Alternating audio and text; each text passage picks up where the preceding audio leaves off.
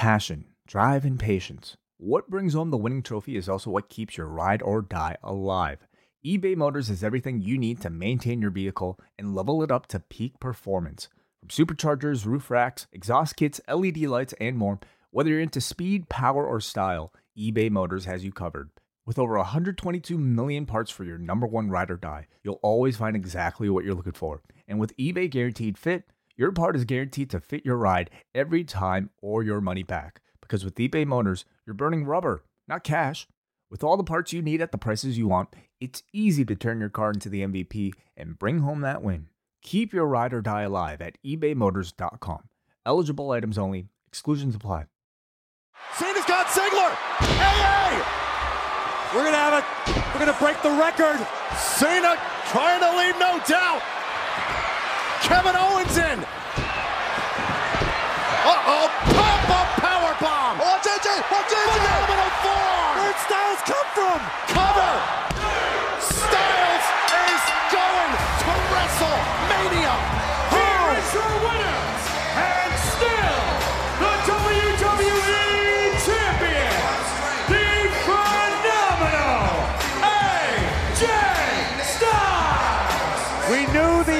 Were stacked against Styles. We knew the chances of AJ leaving Columbus with that championship were minimal. Tonight, AJ Styles had to live up to his name and be truly phenomenal.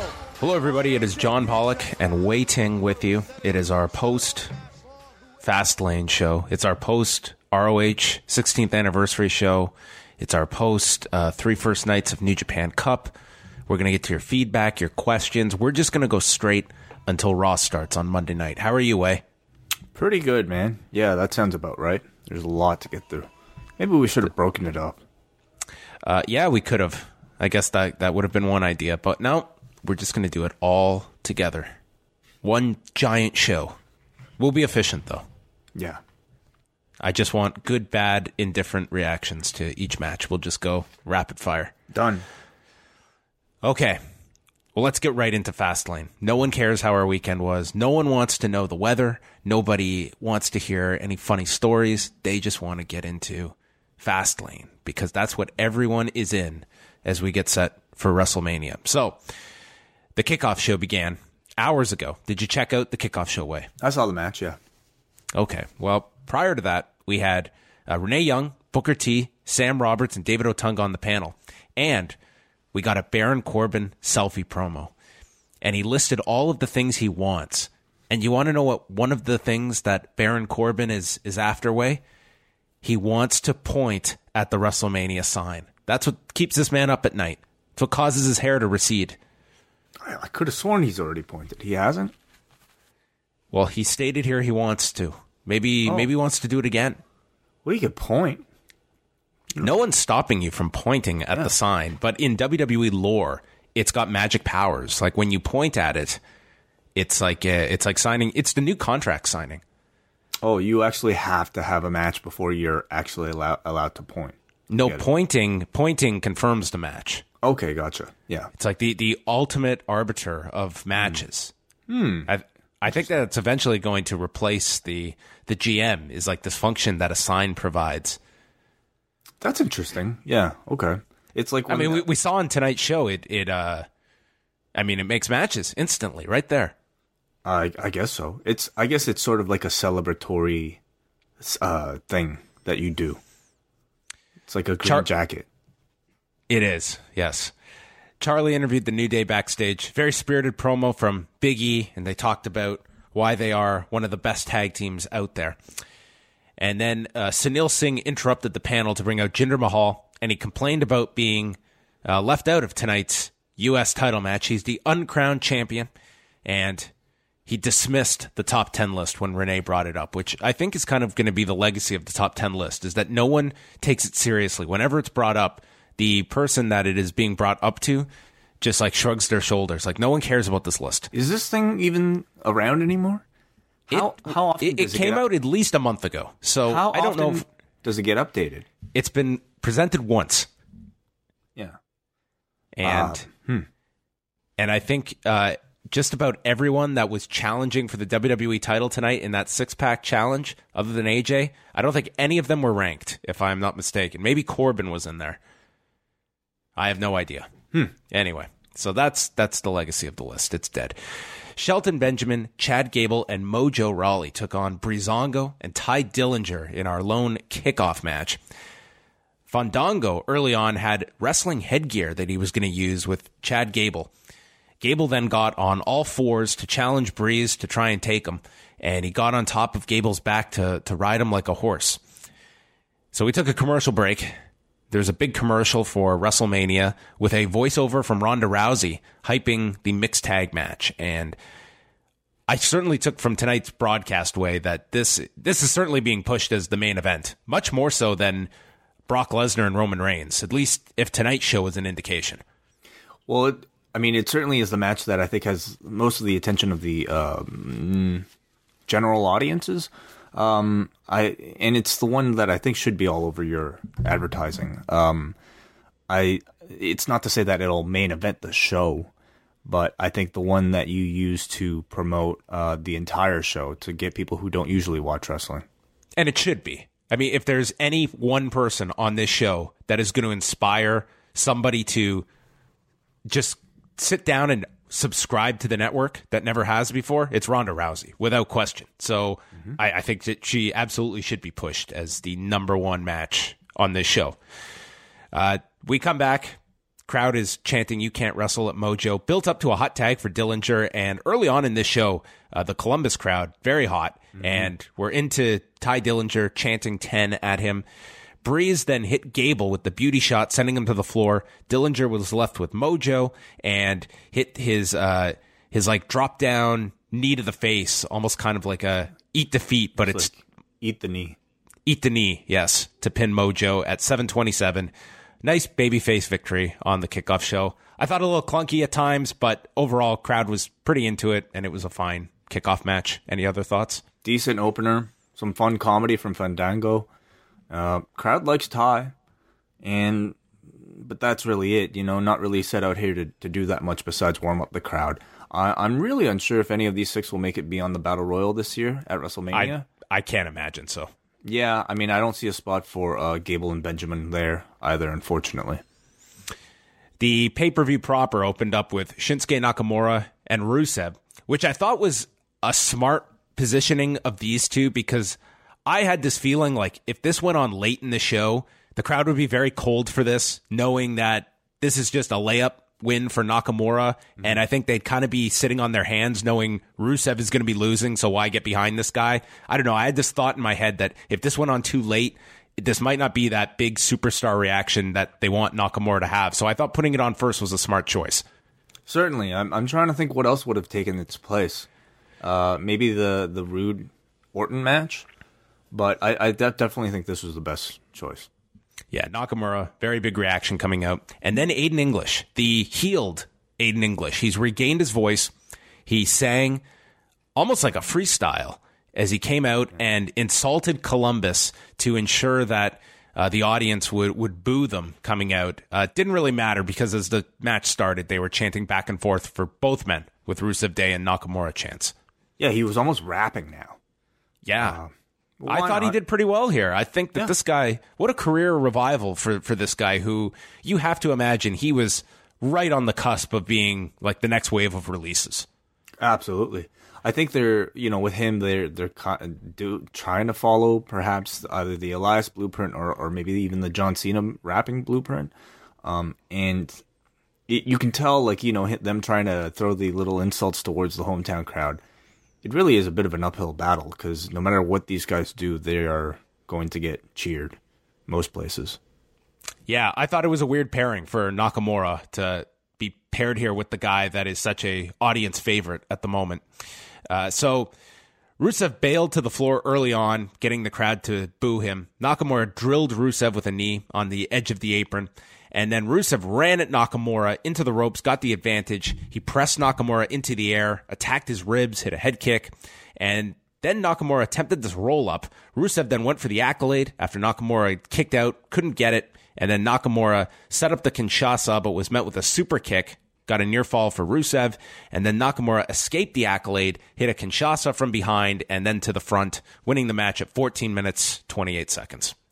Good opening match between two crowd favorites. I think uh, Nakamura showed some great fire for those final Kinshasas. The crowd feels more than ready to see him in a big world title match and maybe even a win. Uh, I think the match with AJ is going to receive a great reaction live at Mania. Uh, Nakamura's been kept off the TV a lot of, over the past month, but I can only assume that they were wanting to hold him off until after this pay per view. So I hope in the next month we'll see a lot more build for him, and not just for the AJ match, but for Shinsuke Nakamura's character as well. Because uh, I think there's you know there's a nice mystery about him, but I think for heading into WrestleMania to to really put that spotlight on him, they they need to do a bit more character profiling for him.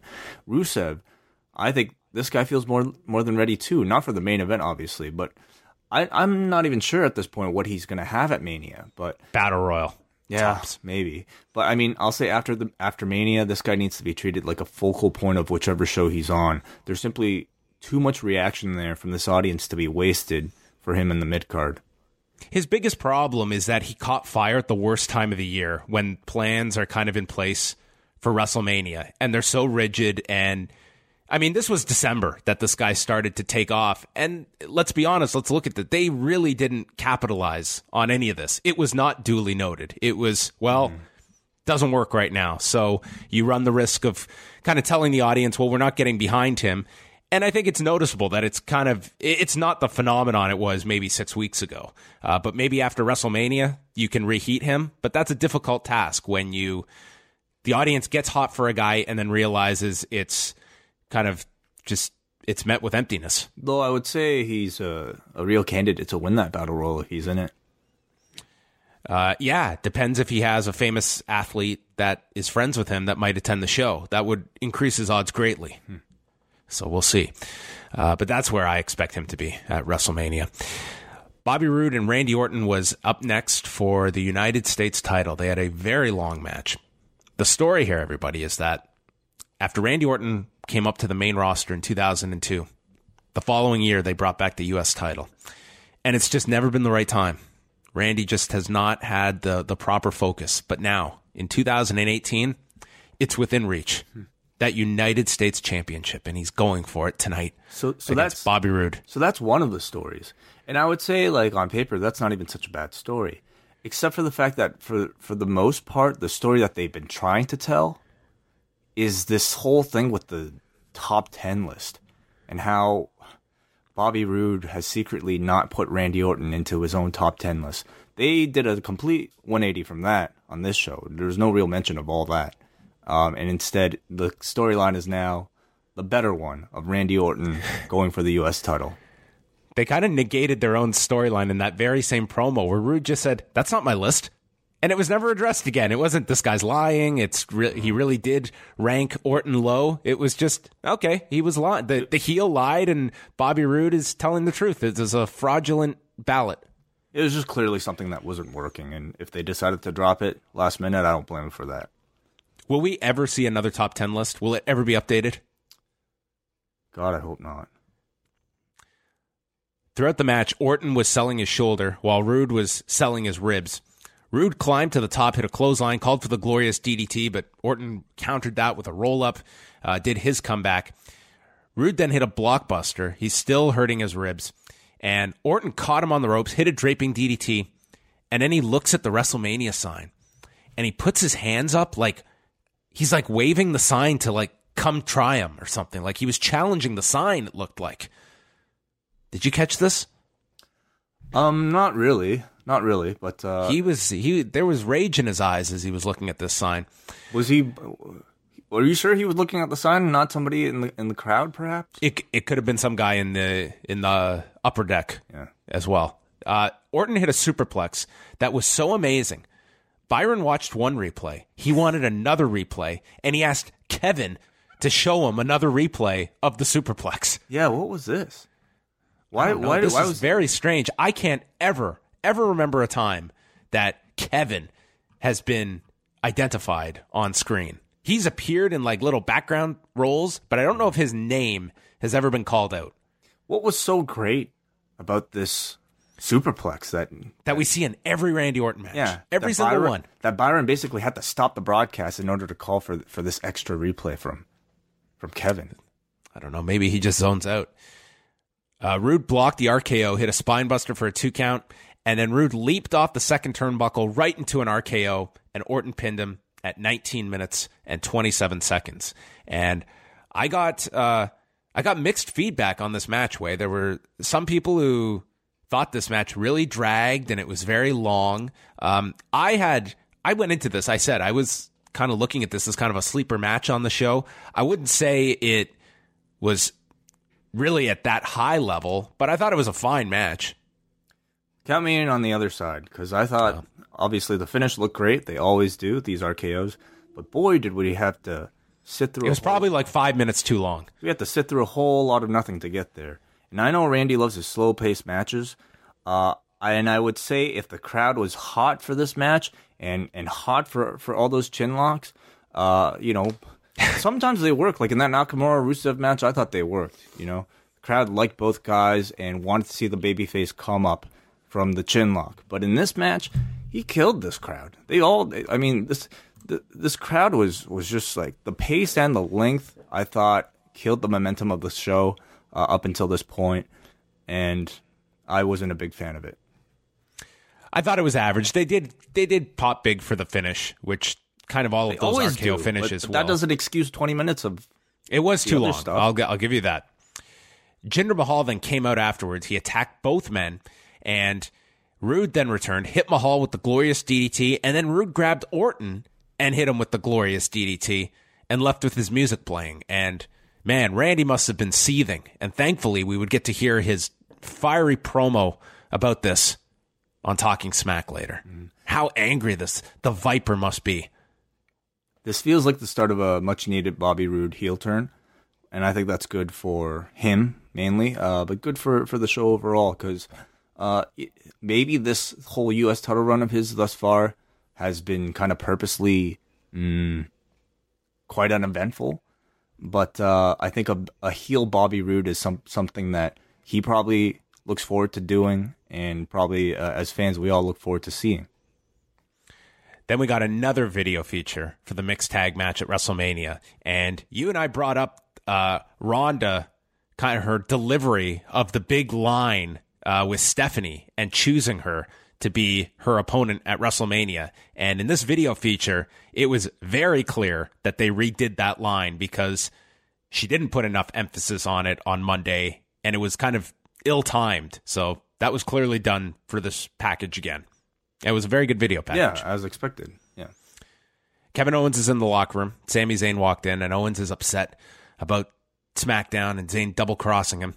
Zayn said that his deal was for tonight and not to worry about what he did on Tuesday. And he told Owens, You can rely on me. And Owens just walked away, not believing this guy. And he probably shouldn't have, because there would be a video package later that would directly contradict Sami Zayn's uh, promise here. Naomi and Becky Lynch against Natalya and Carmella. They made it onto the main card. Corey listed that Natalya has many friends, such as Harry, Teddy, and Lance. Yeah, wow. Name dropping. Yeah. Natalya hit the sit out power bomb onto Naomi for a two count, and then Carmella was in, and they had the heat on Naomi forever. It ended where Naomi, uh, off a suplex, landed on her feet and just stumbled into the corner, tagging in Becky. And then within like a minute, Naomi tags right back in, and she slipped on the middle rope, going for a springboard kick, but did complete it. Tagged Becky back in. Carmella then knocked Naomi off the apron, and the referee got distracted as Natalya brought the briefcase onto the apron. Becky went after Natalya and then turned around, ate a super kick, and Carmella pinned her at 8 minutes and 53 seconds. Crowd is very quiet for this match. I don't think there was a whole lot of interest in this match. Um, it was a tag match by its very definition, and that was it. Yeah, just very okay. Uh, I mean, Carmella getting the win suggests that they're probably trying to make her look a little bit strong to prepare her for that cash in, uh, which we should see in the next few months, if not um, maybe less than that. Who knows? Uh, no, it'll at least be. I, I would guarantee at least an attempt at Mania. So it could mean that they're building her up.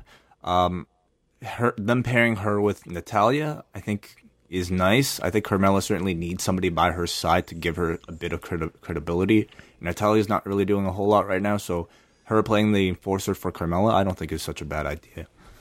Um, they also, uh, John, announced this WWE VR app Yes, that they're debuting, and I assume that's why that tripod was there that's what I for, thought. for the entire show. Uh, so I'm assuming that when we download That's, this, some of the guys came dangerously close to landing on. I know. I think that's a terrible spot for any type of camera equipment. But uh, I assume like when you put on the VR app, you'll be able to just basically sit right there. Wow. So you could view. be that fan that Randy was yelling at. Yeah. Man, what a well! If anyone exp- uh, actually tries this out, would love try to hear feedback. Okay, you try it. I really don't have enough uh, interest to actually go out and get this app. Well, you need a everything. VR headset. Well, you just volunteered, so that kind of I have. I, have I to- have a Google Cardboard. Okay, I don't even know what that is. So great. Live report from Wai on the VR experience. So then we headed to our tag title match with the Usos against Kofi Kingston and Xavier Woods, which they explained they were clearly going with the the speed based combination of the New Day. And the story of this match was each team was mimicking the other by doing their opponent's moves. We saw the Usos start this with the Unicorn Stampede. Then Kingston did the running hip attack into the corner. Jimmy attempted the Trouble in Paradise, which Kingston ducked. And then the Usos hit the midnight hour that Kingston kicked out of. And the announcers were right on top of this, which was good. I wonder how many people would have even noticed this if the uh, if the announcers didn't call it out. I feel by the midnight hour, people would have gotten it, but I don't know if they would have before that. So the announcers were um, very helpful here Absolutely. Um, I thought this was so awesome. And you're right. Like I don't know because like because the audience, the audience, like didn't seem to care, or at least Well- I don't think they noticed.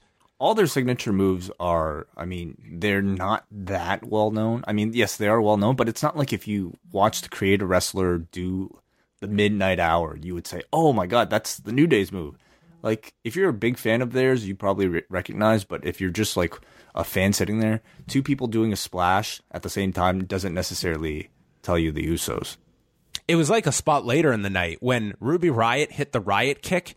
And Charlotte kicks out of it, and zero reaction for Charlotte kicking out of the finish. Where I just feel most people don't even like that's not a move that they've built a whole lot of equity in that they even associate with Ruby Riott, much less being a, a hot protected finish. Yeah but nonetheless i i thought this whole match was great i thought i loved the concept of it it was something different. Yeah, they um yeah, it was just a unique kind of story to have. It was like it was them role playing as the other team, as just uh, sort of like a fuck you, you know. I'm gonna beat you with your own move, and I'm gonna keep trying to beat you with all of your other own moves because we're that much better and we know you that well. Kofi then leaped off the top with the the big splash, and then the New Day was on the floor. The Usos hit simultaneous dives, so all five men are down on the floor when the Bludgeon Brothers music hits. And Luke Harper and Eric Rowan come down and they attacked everyone at the nine minute mark. The match is thrown out and they just murdered these five. Big E got steamrolled by Eric Rowan. The Usos then uh, were run into each other. Uh, Rowan slammed Harper on top of the Usos together.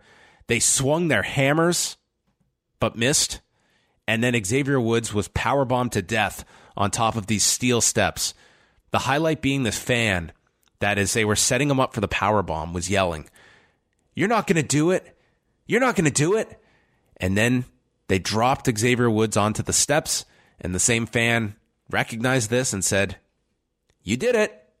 You did it. was quite the observation from this guy in the front row. And, you know, a lot of times people will get upset at non finishes on a big show, but to me, this was uh, building for something bigger. You're building to the big show. And I think that this was a pretty physical beatdown. There's a direction for it. And I, I had no issue with what they did here. And it's it gives a clear direction for the Bludgeon Brothers. Well, we all know Fastlane isn't necessarily a show where you you're supposed to get your culminating resolutions of No, this is- storylines.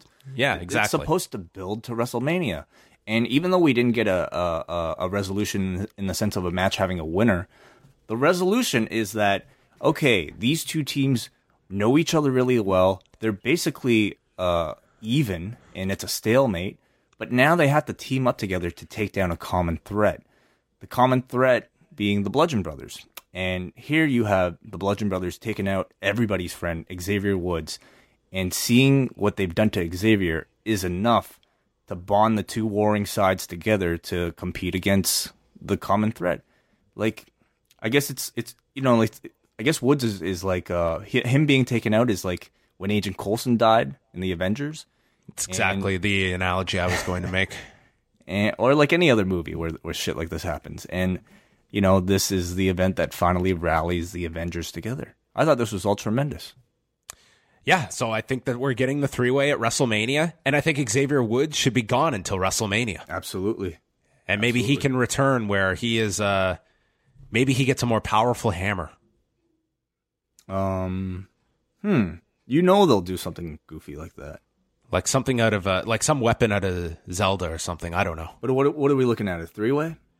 Three way, yeah. Mm-hmm. With Kofi and Big E as the the New Day reps and Maybe maybe that's Xavier's return. Like the injury angle they have set up here is like a spinal contusion. Mm-hmm. The man we, is in trouble. Do we get any stips for the match or just a straight up three way? You think? I don't think you need any stipulations for this.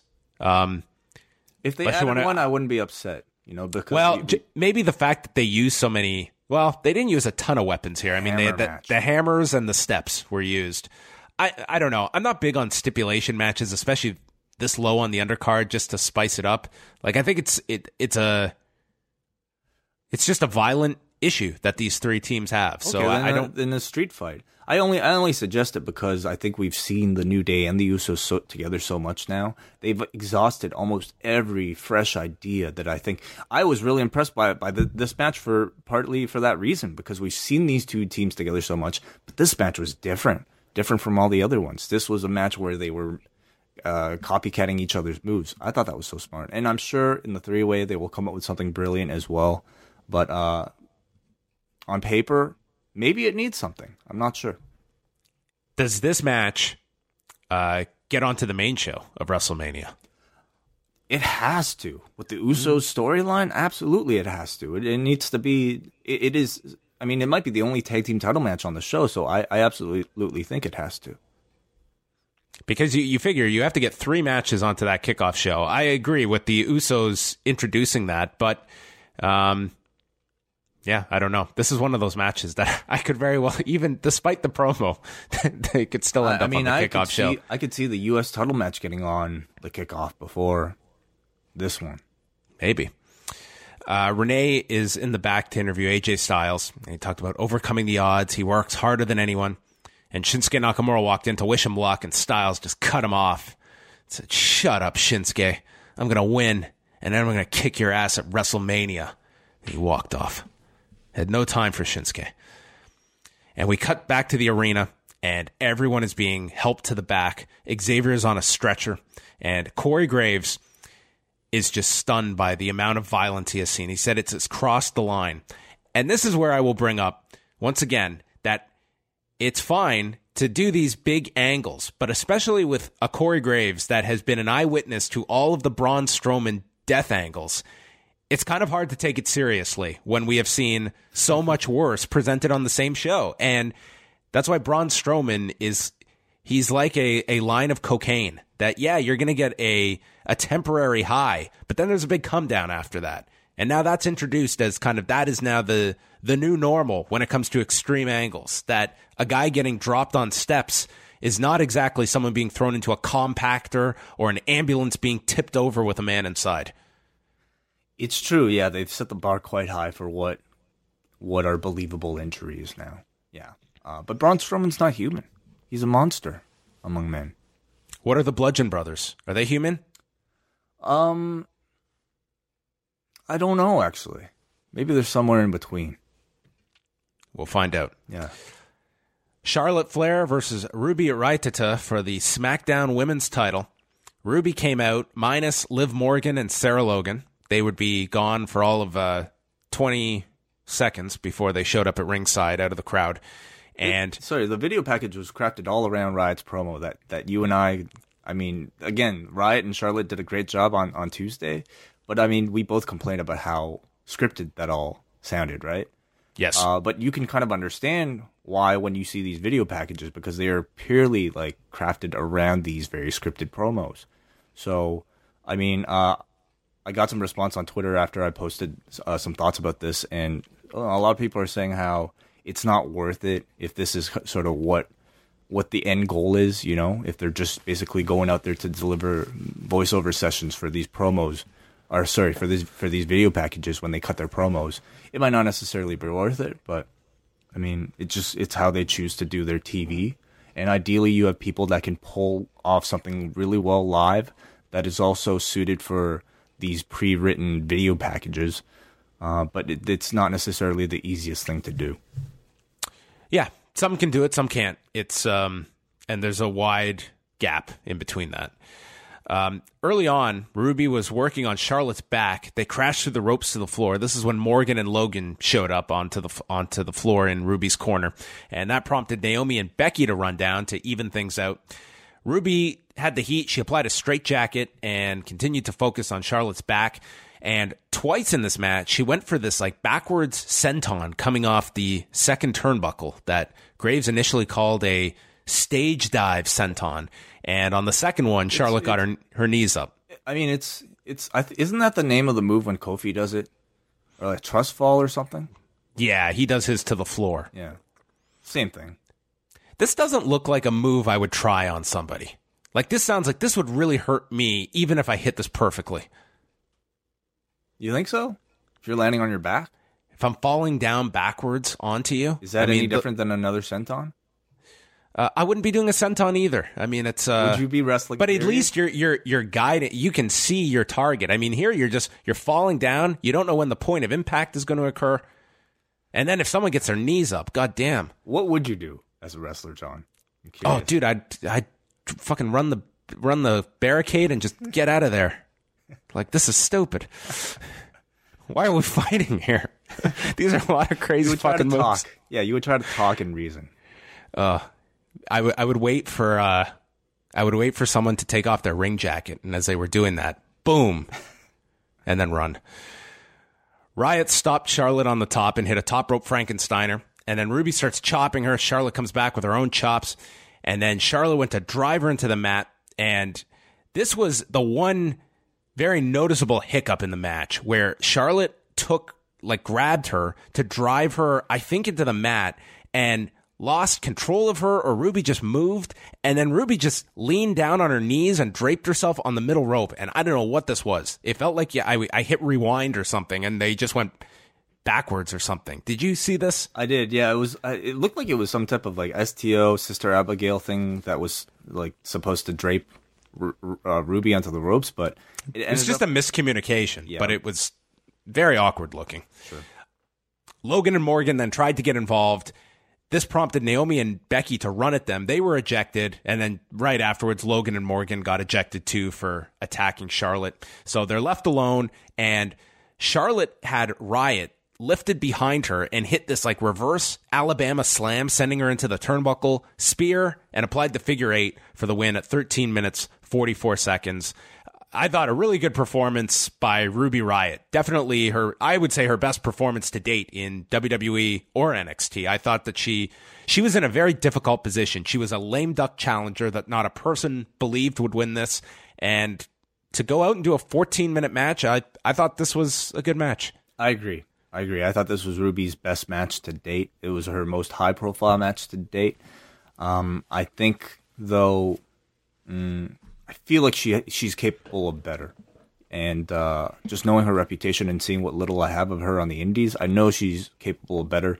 Certainly, uh, both in ring and especially on the microphone, where I feel like she's still yet to really fully find her confidence as a personality. So, um, but this showed some great glimpses. I think she, she's one where I know I always talk about kind of the the aura someone gets when you have like a manager or someone that seconds you. I think the opposite with Ruby that she actually would be enhanced just being solo by herself because yeah. I especially Liv Morgan like this seems to be like the antithesis of someone Ruby Riott would be associated with. Uh, and I mean Sarah Logan we don't know anything about her. She's this wild girl from the country and that's it. Yeah. It's those two are very poorly defined characters thus far. I mean, even Ruby, they haven't done a great job up until this past week of really showing any kind of layers to. They've also been booked like shit. So maybe that, that doesn't necessarily help. But you're right. I, I think maybe this is having a faction all to her own is a bit too much too soon. And then Asuka's music hit. She came out and everyone's going nuts. But why is she here? She got into the ring. Everyone's going wild. And she took her arm and she extended it upwards to the rafters. And either she spotted the same fan that Randy did or she pointed to the WrestleMania sign and confirmed Asuka versus Charlotte at WrestleMania. And I've got to say, I thought that the audience took this as a special match. I think Charlotte's promo afterwards on Talking Smack made it feel important. And this, man, I think it's such a lost opportunity that they ditched Charlotte's win streak when they did, because I think that this would be, it's a, it feels like a really special match even now at WrestleMania and would have been that much bigger if we had a year of like these two undefeated stars that were finally going to collide and someone was going to lose for the first time. Completely agreed. Yeah, absolutely. Uh, but hey, you know they they have to live with that. The fact that they got they got rid of that streak for no reason. Um, but I thought the sign pointing here was actually quite effective. You know, no words are needed in a segment like this. Crowd is already salivating at the pairing, seeing these two together. So good, simple, well done. I guess like, you know, on the topic of like the streaks, it makes you wonder are they considering any type of streak storyline for Ronda Rousey inevitably and are they already looking ahead to potentially a Ronda Rousey Asuka match if the streak is still intact for Asuka? I would certainly be looking at that as as a direction. I would I would want to keep that going for that very reason. I Can think that you Ro- keep Asuka undefeated though for another year because that's Ronda's streak isn't going to mean anything until next year. I don't think they would hold it off until WrestleMania next year. I could see that being SummerSlam maybe. Yeah, I guess, but but Ronda's streak wouldn't, wouldn't mean as much if it was only like a four month streak.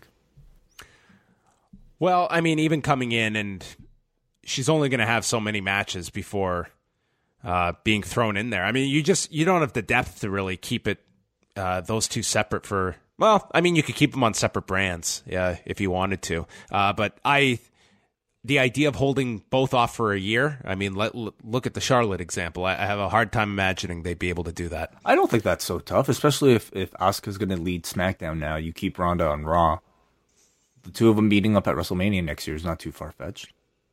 Well, um, again, I would have looked at last year as that would be something that you maybe would have tried for two of your key women at that point. Yeah, we'll see. They aired the newest uh, trailer for the HBO documentary on Andre the Giant, which will be premiering April the 10th. And we got Hulk Hogan here, even wearing a Hogan's Beach Shop uh, t shirt. Okay. Then we got the update on Xavier Woods. He's been taken to a local medical facility for his spinal injury. And then we had the video package for the main event. And this featured earlier on Sami Zayn explaining to Kevin Owens that, trust me, my plan is still intact for tonight. Tuesday was just something else. Well, in the video package, which with these pre recorded lines, Sammy's line was, if I have to put my friendship on hold for one night, so be it. So I hope Kevin didn't see this video package. I hope he was already getting ready to come out to the ring and didn't catch these pre-recorded comments. Shane comes out and he's going to just chill out at ringside and watch the match. So we have AJ Styles, John Cena, Kevin Owens, Sami Zayn, Baron Corbin, and Dolph Ziggler for the WWE title. It starts with four consecutive AAs by Cena, taking out Owens, Zayn, Corbin, and Ziggler, and he's left in the ring alone with AJ Styles, and they start the match. And then we got uh, just so many different combinations, multiple save spots. Uh, some highlights throughout this was Styles hitting Cena with a Styles clash that Zayn broke up. Uh, Corbin got his uh, one little sequence in of hitting Owens with what they're now calling the Dream Crusher, the inside out lariat, and then this great looking deep six that he got multiple rotations on before dropping AJ.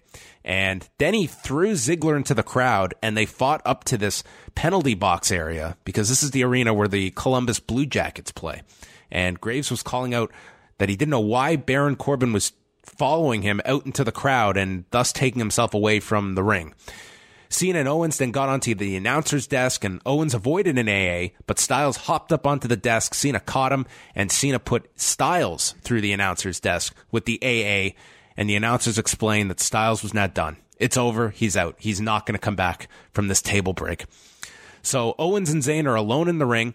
Zayn says, I'm a man of my word, and he laid down. And Shane's just standing there. He's just watching all this happen, this collusion and Owens doesn't believe him, so he goes to grab Zayn, and Zayn goes for an inside cradle, kicks out, and then Owens and Zayn go at it, and they fight onto the edge of the apron where Owens is back body dropped. Zayn is then on the floor and starts yelling at Shane, and Owens goes to super kick Zayn. Zayn gets out of the way, and Owens super kicks Shane and drops Shane Zayn then follows with a tornado DDT to Owens and brings him into the ring. Owens stops a helluva kick with a super kick, and then Ziggler returns. He takes a pop up power bomb. Owens has the match won when Shane pulls the referee down to the floor. And Owens is furious. He's yelling at Shane, and in doing so, he's left vulnerable for the helluva kick. And now Zayn has the match won, and once again, Shane pulls the referee down, costing Zayn the win. Corbin comes back. He kills everybody with steel steps until Cena wrestles them away and attacks Corbin with the steps, hits an AA to Corbin onto the steps, and Ziggler broke that up. And the finishing sequence saw Cena hit an AA to Ziggler. Owens then hit a pop up powerbomb to Cena, turned around, and got nailed with the phenomenal forearm, and AJ pinned Owens at 21 minutes and 54 seconds. And John Cena, Wai, I I guess he's just going to be uh, watching WrestleMania on the network. Yeah, I guess he might be free for like maybe uh evolve. Maybe he wants to do a bar meetup with us. Sure.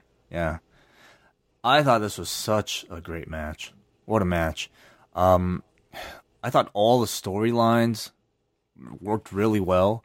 The Owens uh, uh, Zayn thing made for a great visual when Zayn finally was uh, lying down, and then Owens, you can tell, was hesitant and decides to attack Zayn, but Zayn was ready for it, and he reversed that uh, himself. I, I just thought that was great. I thought the AJ or sorry the the Shane stuff worked out really well.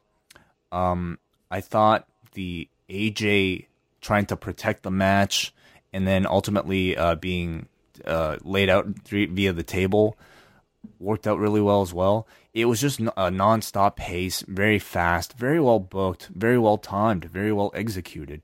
Um, I, I was very impressed by the six man.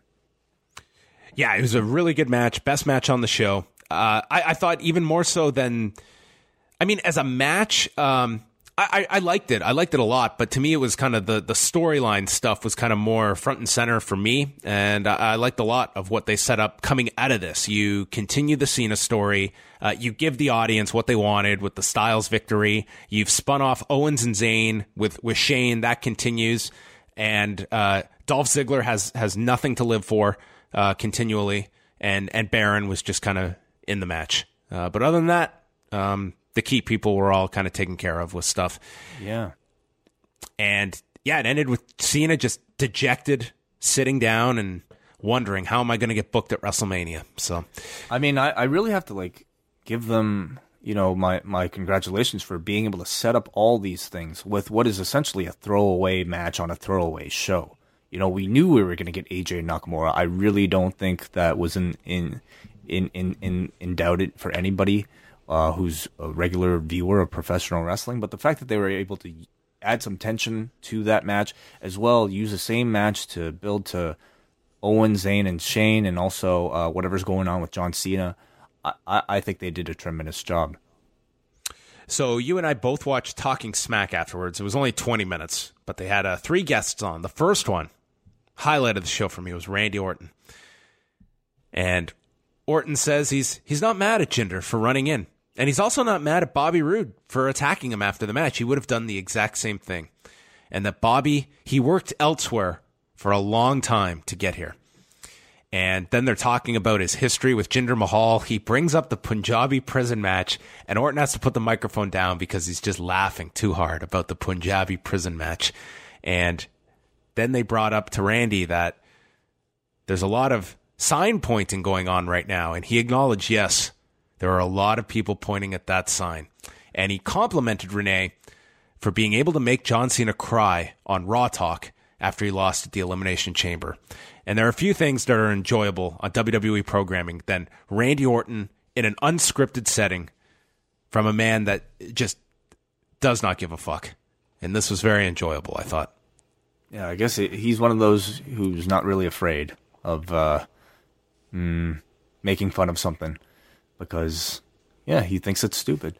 Yeah, I thought I thought he was fine. Yep. Just like kind of just blew off the stuff with like Jinder and Bobby Roode, but I feel that is the three way direction we are going with, which is eh, whatever. At this point in Orton's career, I mean, I, you know, the guy still sure goes out there and, and, and performs to the best of his ability, but I also don't necessarily get a sense that not, anything is all that important to him. Like what I mean is that it doesn't it doesn't feel like any match he's involved in is make or break for him. Whereas some something like uh, uh, you know AJ Styles versus Shinsuke Nakamura feels personally important to both of those performers. With Orton, he's already done so much. Even with Cena, I feel like I get a better sense of like things. Like Cena still at least feels like he's in it for the creativity, whereas Orton, I I just get a feeling of him just going through the paces last year and this year. Yeah, well, Randy, Randy's really. I mean, he's still I guess you can he can be utilized as a top guy if you need somebody, but he's really been phased out of that role. Like he feels like he's much more like he's just he, he's a he's a star that was created that is kind of in this level where he is like this is the level he's at now. He's kind of removed from that top picture. Yeah, well, so is Cena. Uh I still see like Cena's gonna face the Undertaker at WrestleMania. Mm-hmm. Randy Orton would not. Randy Orton is not having. We're talking about Randy Orton maybe being on the kickoff. John Cena is never going to be on the kickoff. Yeah, so maybe that's the issue. So, I, I think that there's certainly um, a phasing down that Randy has had, especially over the past year. Charlotte was the second guest on and put over Ruby Riott huge and said she made a name for herself tonight and is motivated for Asuka. And Charlotte brought up the fact that she lost to Bayley at Fastlane last year, so that's clearly still in the back of her mind.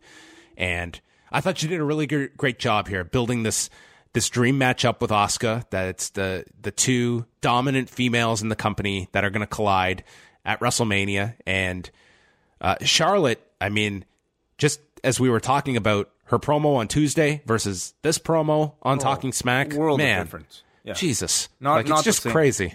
Oh, completely different. Yeah. I thought Charlotte did a good job. Her words felt very, very real here.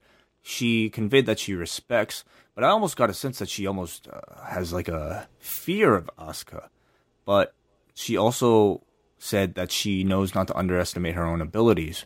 Um, they're gonna kind of build this match as like a, a battle between like the two leads, but I, I personally see it more being a story of somebody who is a bit of an underdog in Charlotte, taking on somebody in Asuka who has never lost. Um, it's going to rely on Charlotte to do most of the talking, obviously, for this type of story. Um, so I look forward to see how they'll tell it. And the final guest was a very strange one with Shane McMahon. He came on and he defended his actions by stating he was provoked and admits he was emotional tonight. And like the first half of this promo, sounded like a guy that doesn't exactly know where this story is going. Ah, I mean, he just I he just kept saying that you know things are fresh and I, I disagree. I, I have to calm down. I disagree. I thought Shane was perfect here. He was somber and almost remorseful because he admits that he had his emotions get a hold of him during the segment. He, I'm not talking about his tone or eh, like what he was saying. I'm just in terms of the storyline. Like I very much get the sense that it's they don't exactly have a clear view of where they're going here. I didn't get that sense. I thought he, I thought he said exactly what somebody in his position would have said if this was real life. He he feels like he did something wrong, but he's he's not willing to admit it. Well, it was kind of just left. If anything, that was teased in this. I, I feel like the the logical match out of this is Shane and Vince with Owens and Zayn at WrestleMania. I don't know. You're not going to get Vince. No. Well, that's the only thing that was teased here. You're. I mean, I I lo- I thought three way. Maybe He's getting revenge for Vince, or at least he still holds a grudge against uh, Kevin for what he did to Vince. Yeah, I guess you could do the three. Man, that's another three way on this show. I guess you could do that. Um, yeah, it's just it's a very strange match. Um, and I guess you have to have Daniel Bryan involved somehow. Maybe he's then the referee for all of this. Yeah.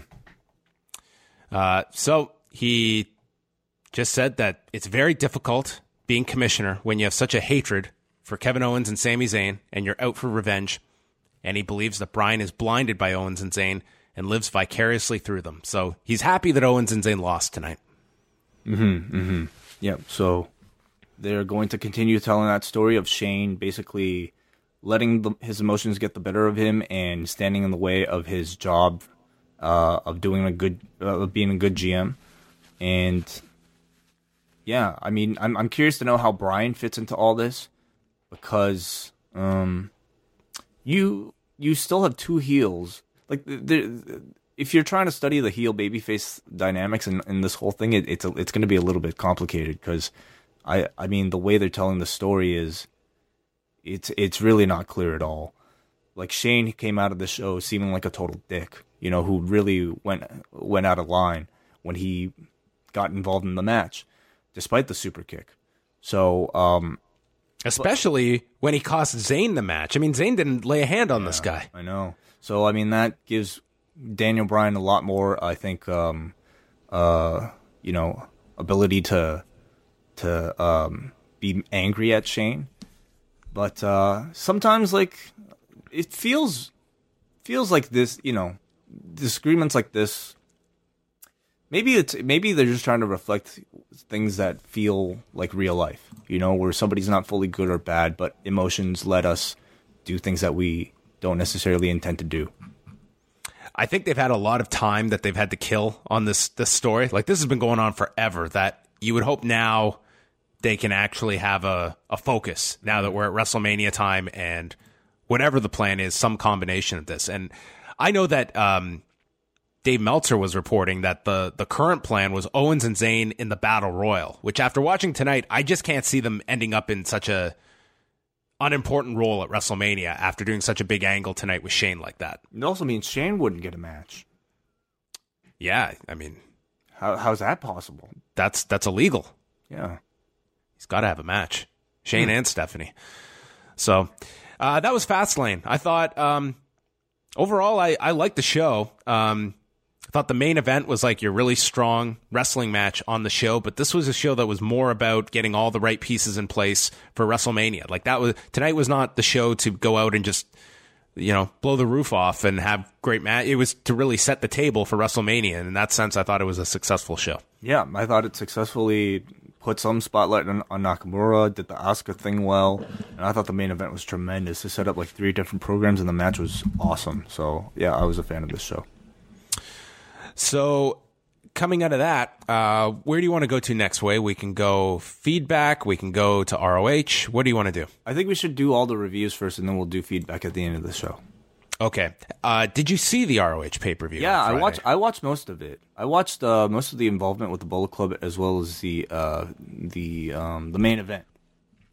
Okay. Well, uh, we'll go through this one quick. It was uh, from Friday night in Las Vegas, Nevada, at Sam's Town, and I really like the start of the show where they interviewed various guys, especially ones with links to ROH right at the beginning, and getting their own personal memories of their favorite ROH moments. And they went through Joe and Kobashi, Brian Danielson and Nigel McGuinness, when Jerry Lynn won the title, when Christopher Daniels won the title last year, and it ended with Dalton Castle calling his own title win his highlight in ROH.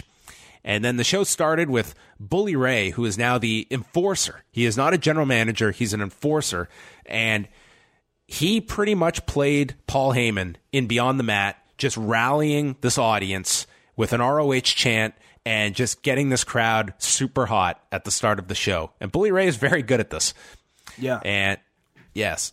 And uh, it was very funny on television last week. He came out for uh, a Bullet Club segment, and Hangman Page is in the ring, and Bully Ray does the too sweet sign, and Hangman Page is like waving his hand, like, no, no, we can't do that. And Bully just goes, no, you can't do that. I can do this all night long. He's just like, yeah, go ahead and sue me right before you put me in the Hall of Fame. Yeah. It's very I didn't realize that. So, so the, that that cease and desist it only applies to uh, members of being the elite. they were the ones issued the cease and desist. I mean, That is so other guys aren't aren't doing it though. So I mean, they well, wouldn't- no, no. I mean, uh, SoCal Uncensored was- was doing it as part of that one of their spots. I like the tease. Well, well the, I'm talking about like last September when the cease and desist was issued. I mean, that, Oh, okay. those those were the only guys that they would issue them to. I mean, maybe Bully Ray's going to get a cease and desist with his uh, his Hall of Fame ring, for all we know. sure. Ian Riccaboni and Colt Cabana uh, called the show. What, I, I know you don't watch ROH uh, weekly, but what, what do you think of the dynamic of uh, Ian Riccaboni and Colt Cabana? Did you enjoy them on this show? Yeah, I like them. I definitely do.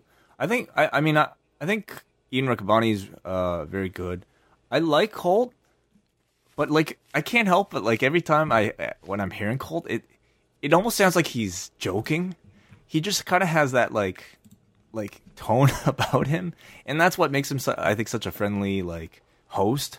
Um, but it's hard for me to like get into Colt as like a serious, you know, oh my god, I'm so concerned about this this this this person doing, you know, being hurt. He's just like, you know what I mean? He's got such a like a hey, how's it going? Hey guys, Hey guys, type of vibe. But um, maybe that's I- I- I see what you mean. Colt, like doing the podcasting thing.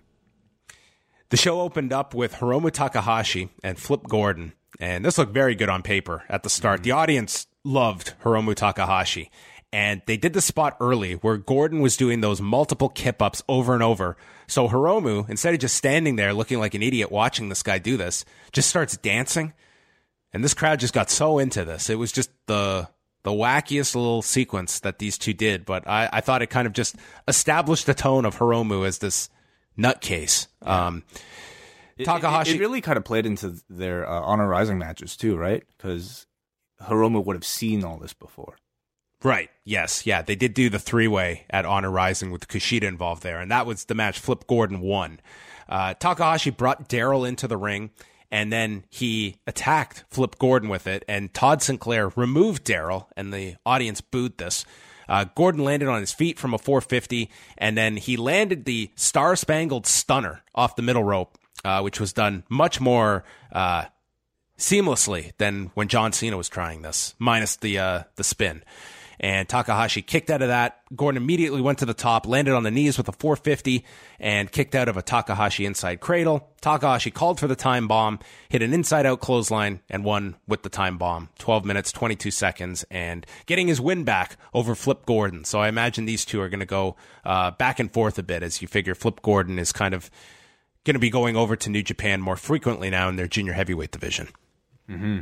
Yeah, fun match, fun opener. Marty Scurll and Punishment Martinez was next. Skrull came out in this awesome looking villain club robe that looked super expensive. I hope for his sake it wasn't, but this looked incredible. All his gear And- looks really expensive. Yeah.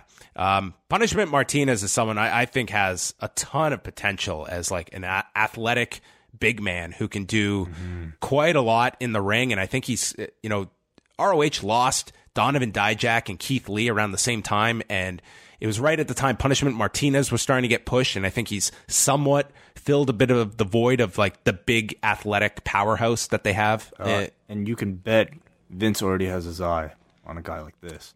Well, as soon as he sees this guy, he's like, "Oh, I can't wait to rename him and cut his hair." Um, Scurll was placed on a table on the floor, and Martinez, who had earlier hit the springboard somersault to the floor, he missed on this attempt going through the table, and Scurll brought him into the ring, and Martinez kicked out of a pile driver, and Martinez then stopped the finger snapping spot, came back, and Martinez just jumped up to his feet and fired back after being stomped in the head like 85,000 times. So he is immune to concussions. That's his gimmick now. And with the referee's back turned, Scurll grabbed his bag of powder and teased throwing the powder, but there was no powder in the bag. But he faked Martinez, kicked him in the balls, and then rolled up Martinez for the win in 10 minutes and 32 seconds. And this sets up Marty Scurll now as the next ROH title challenger. Yeah, yeah. Uh, I really like Punishment Martinez in this match. It, it felt like he took almost this entire match, and uh, that was probably because he had to lose. Um, but I, I mean, I think the guy. I felt bad though because um, he did that. Was it a senton or a moonsault that landed right on Scurll's eye? That ended up cut. Yeah, and he open? cut open his eye. Yeah. Yeah. I mean, that looked a little uh, unfortunate, but beyond that, I think uh, Punishment Martinez. I came out of this like much more impressed with him than the next guy challenging for the title, even. Yeah, I would say like he's probably going to be one of their big projects for the year. And I think at some point, like he does like the big over the top goth delivery. It just sounds kind of goofy to a yeah. point. Like it's not top level guy promo that yeah. I feel eventually they'll. It, it kind of reminds me of um, the Undertaker. Yeah, a little bit. You you could you could say that sure. Where I think it's just it's it's a little it's fine for now where he is, but I think eventually he'll have to evolve out of that. Mm. Television title match was Kenny King defending against former champion Silas Young and they showed Kenny King's daughter in the audience. And Ian Riccaboni was trying to make an analogy using race car drivers. And Cabana just stopped him saying, I don't understand this analogy at all. And said the only race car driver he's aware of is Bob Holly. And during a vertical suplex attempt by King inside the ring, both tumbled over the top. They went to the floor. Each got in at the count of 19. And unlike where these are very dramatic in New Japan, I don't think there was one person at this venue who believed there would be a countout finish here. King then took out Young with a spinning pescado and he yelled, It's selfie time to the crowd. And he looked around and there was no one with a phone. And then Silas just attacked this guy from behind. And Kenny King looked like such a fool here.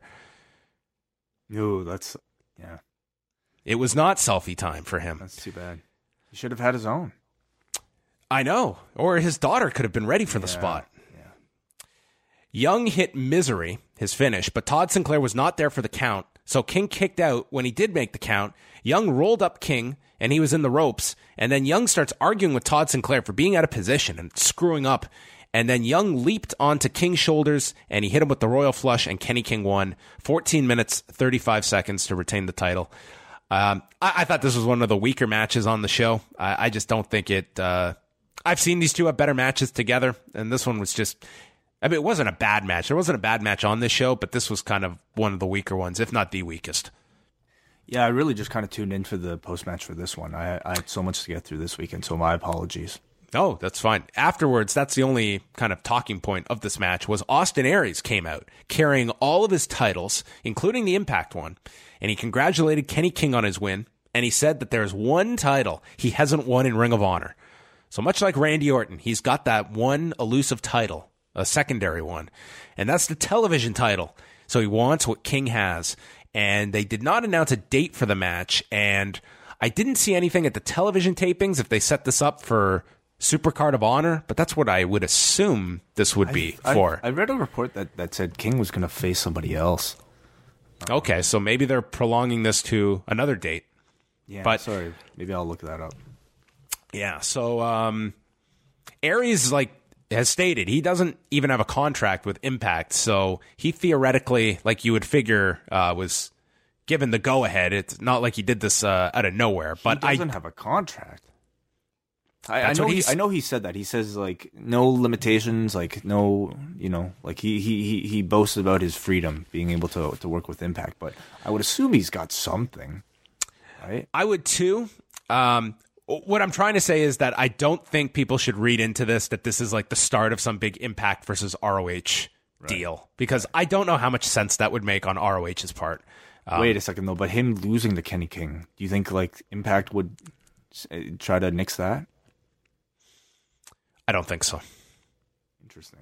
I don't think Impact is is um, dealing with this a point of leverage. Champion though. Well, I mean, their world champion has He's he's lost elsewhere. Has um, he? Um, he's. I mean, he's done House of Hardcore shows. Like he, I, am Anyway, I'd I'd have to okay. look at his. I mean, I don't think that Impact's going to be Um, and, and uh, we don't even know if it's going to be at a, a pay per view where where they're even doing this match. So anyway, that looks to be the direction. Kenny King, Austin Aries. Las Vegas Street Fight was next for the six man tag team titles with the Young Bucks and Hangman Page against SoCal Uncensored. And the audience was going nuts before this match even began. I'm sure this was kind of viewed as the main event to those that were buying tickets to this show. So much craziness in this particular match. Uh, Kazarian ended up getting uh, busted open. There was a fair amount of blood on this show, whether intentional or unintentional, but there was a there was a bunch on this particular show. Uh, we saw SoCal Uncensored take over the match with Nick Jackson inside of the ring. They did the suck it gestures to Nick repeatedly. Uh, this is when Kazarian blasted Nick with a garbage can shot on the edge of the apron. And then Scorpio Sky leaped from the floor, hitting a Hurricane Rana to Nick off of the apron to the floor, which looked very impressive. Hangman Page also brought back his strap that had nails and thumbtacks uh, This within looked it. insane. They've used it before. Yeah, it's a. Jesus. I I don't like I get it that this is a an extreme strap, but to me, you're eliminating like that loud whipping sound, which is I mean, if you're picking what you're going to take, I would much rather take the loud sounding leather than this, which makes no sound and is goddamn nails. Yeah. They had a close up on this. I mean, I don't know if they, they would gimmick this somehow, but man, like just to see the close up of it, it was like it was literally nails through a piece of leather. Uh, SoCal Uncensored built up this structure of barricades on the floor, which would come into effect later on. Kazarian got placed on a table on the floor. Matt climbed a ladder and dropped him with an elbow drop, putting him through the table. And then Nick hit a 450 splash onto onto Scorpio Sky with a garbage can on top of him. Had the match won when Shane Taylor showed up to help SoCal Uncensored and pulled the referee to the floor, as if as if he was uh, the commissioner, Shane McMahon. Matt then threw out his back when he tried to body slam Shane Taylor. I don't know why Matt would attempt this. Page nailed Taylor with a kendo stick, lifted him up for the rites of passage, and Nick came back with a uh, coming off the top, and then it ended with Sky choking Matt with a kendo stick with like almost a camel clutch applied, while Kazarian applied a Boston crab. So they were twisting his back, and Matt was forced to submit, and SoCal Uncensored won the six man tag titles at 18 minutes and 43 seconds. Pretty spectacular match. Yeah, I thought this was excellent. Uh, an excellent uh, like street fight. It was again just uh, nonstop throughout, and I felt like I felt like they they established a real feeling of desperation and just frustration when like Hangman was was cuffed up to the post and uh, uh, Nick was taken out and Matt couldn't do anything but tap. Uh, I, I thought they did a great job. Um, I was gonna ask you. Oh, first of all, it's uh, Kenny King and Silas Young at uh, in a last man standing match at Supercard of Honor. Okay, so there you go. That's the Yeah. match. So the Aries one is, I guess, just up in the air for when they'll do it. But I also find it neat how like the Bucks are like baby faces totally in Ring of Honor, but or sorry, like Bullet Club in general. They're complete baby faces in Ring of Honor, but in New Japan they're heels.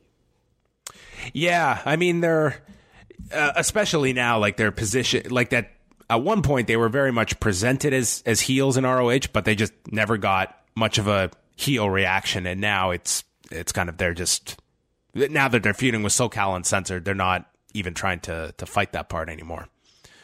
So, I'm actually looking here at the the Austin Aries uh, record, folks. So, he would have won this title like early February, right? I'm so, sorry I brought it up, John. No, no, no. I was curious myself. I was actually man. just this. just Anytime I say something where John like um is unsure, it'll bother him to no end to make sure that he's he's factually right. And it will bother me. When you were at one of these matches, when I when Austin Well, Aries he did, didn't get pinned. yeah, that's what I was saying. He didn't get pinned uh, with the Pete Dunne James Ellsworth match. It was Ellsworth was just there to take the pin. Yeah. But Aries was he champion already at that point? Yes, yes. Oh, he was. Okay, because he also, well, he's lost like tag matches, so not singles matches. Can we expect a clean finish for this Kenny King Austin Aries match? Because I don't know. Maybe they'll put the title on Aries. Maybe they yeah, don't care. Yeah, yeah, sure. Like like maybe they will. I mean, he will have to lose it at some point, but Mm. may, maybe they'll they'll have him win it for all we know.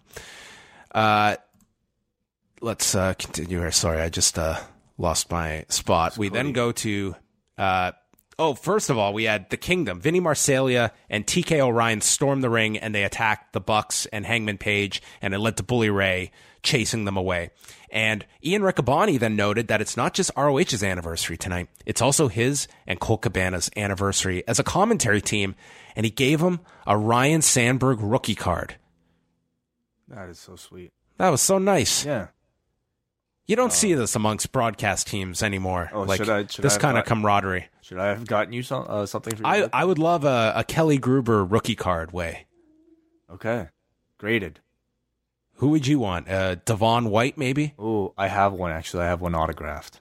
A rookie card? Not a rookie card actually. I do have an Well- autographed. I had an, I have an Ed Sprague autographed. I have a I have a Devo autographed. What else do I have?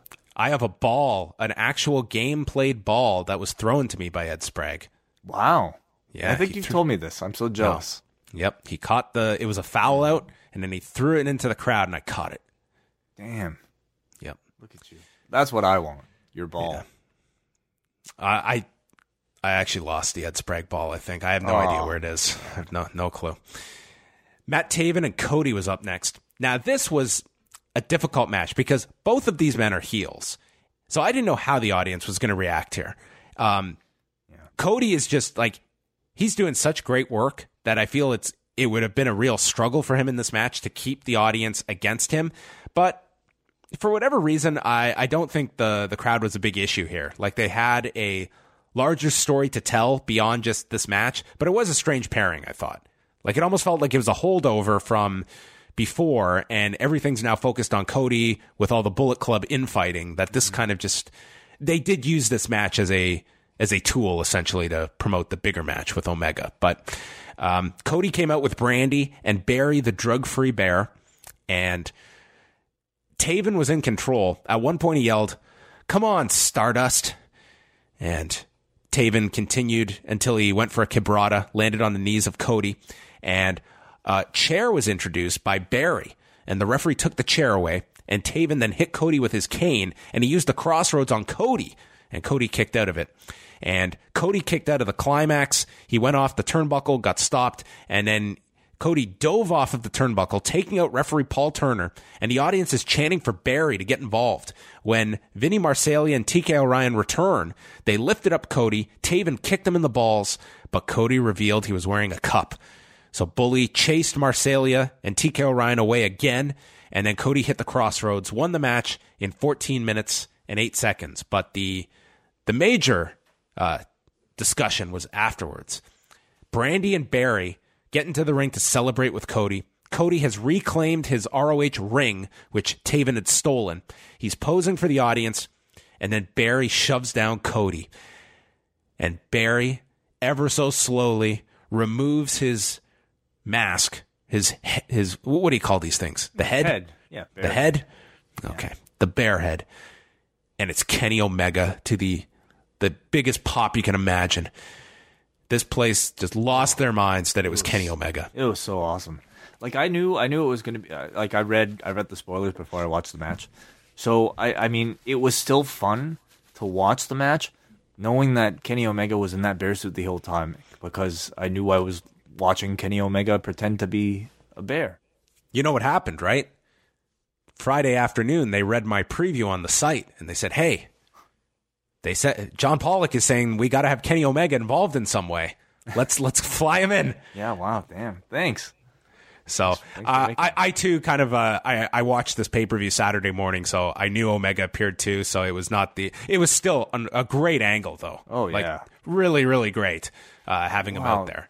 So I mean, like, because they introduced that bear like a long time ago. Uh, a month ago maybe on being the elite Yeah. around that. So yeah, it was a great payoff here Oh, with man. him being there. So afterwards, though, uh, Cody's been shoved down. Brandi slapped Omega and then grabbed Kenny, and Brandi starts making out with Kenny and calls him a fraud and left. He's, she said, "You liked it. You're a fraud." So I mean, like they've been like really, I would say, subtle about about I think the um, the Has it been uh, subtle? Well, I mean, they haven't come out and outright, no pun intended, said said it. but I mean, I thought this was maybe the most blatant uh, indication that yeah, there is something romantic going on between Kenny Omega and Kota Ibushi, and it was Brandi Rhodes saying, "You're faking it because you liked it. You liked kissing a girl." Um, I don't know. I mean, I, I kind of liked it when it was even a bit more subtle to keep people guessing. This almost just kind of spells it out for you. But, uh, I mean, I guess the story has to move along somewhere.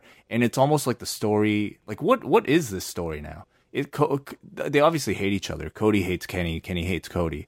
But, like, is Cody out on a mission to, uh, I don't know. Like, because Cody has also said in the past that, uh, he doesn't love you like I love you, Dakota Ibushi. And of course, this was also in retaliation for, uh, in response to, what is it? Uh, it was Cody kissing Kota Ibushi at uh, one of the New Japan shows, at, at the Honor Rising Yes, shows. the Honor Rising show. Yes. Yeah, so what I, I can't fully explain it, and I don't think it's supposed to to be fully uh, explicable. Uh, but it is very interesting, and and I, I mean, I think even getting into the realm of like trying to convey like a real honest uh, homosexual romantic relationship in pro wrestling is incredible, and um, it's it's it's wildly fascinating, and again, the most interesting thing going on in pro wrestling right now. Or could it lead to Kenny and, and Kota, they they fail to win a major match, and then Kenny kisses Cody Kota, and it's the kiss of death. Kenny on Kota, like so so what like a turn? Yes, he nails him with the V trigger afterwards. That could come later. I I I, I mean I feel like that's probably not till Wrestle Kingdom. Oh, I would hope that's a long, long term uh, thing away. But there's many different directions they can go. I think the idea of of of a of a protagonist homosexual character in, in wrestling is uh, tremendous. Um, It's groundbreaking, man. Like we're talking it- about pro wrestling here. Where where any any indication of that in the past has been as either a heel or a joke. And this was like the best wrestler in the world who might be homosexual and he's he's everybody's idol. Doesn't doesn't matter. Doesn't matter what his sexual orientation is. So, yeah, I mean, we'll see where it goes, but they have the the ability to like do something incredible here with professional wrestling. Yeah, it's it's that part of like what they're doing is so uh, different, and it makes such it's just like such a positive statement that I I kind of don't like the idea of it just being like the two end up feuding at the end of this thing. You know what I mean? They could still can't- feud. But I guess they could. Yeah. All romances break down. Uh, I guess that's true, and and Most then them. Some of and then they have a fight in front of sixty thousand people, or at least forty five.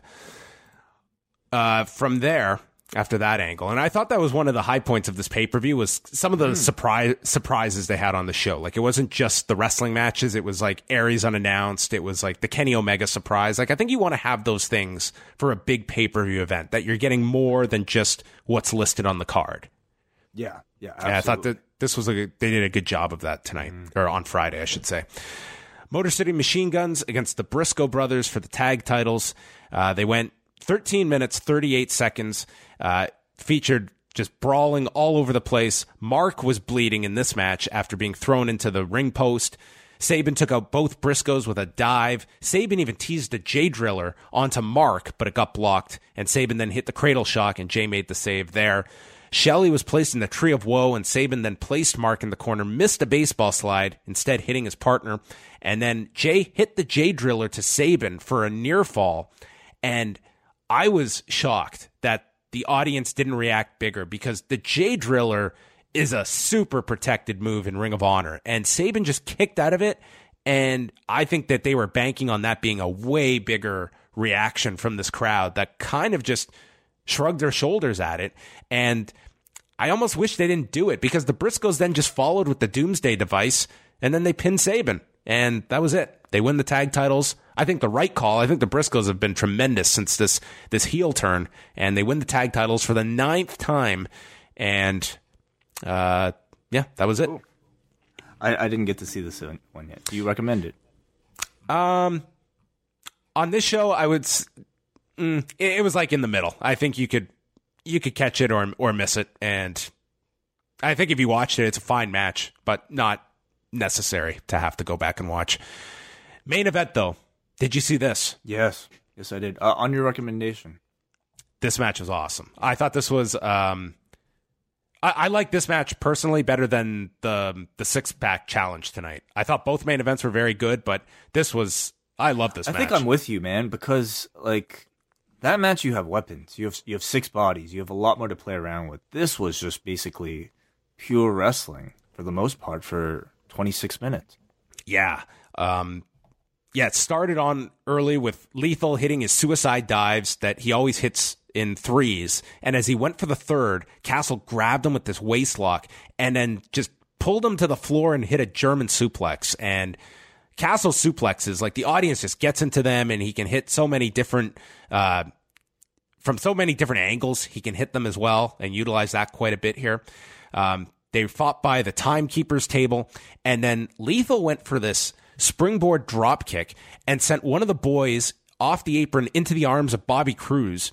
And then Lethal went for a suicide dive and missed his target and took out Bobby Cruz.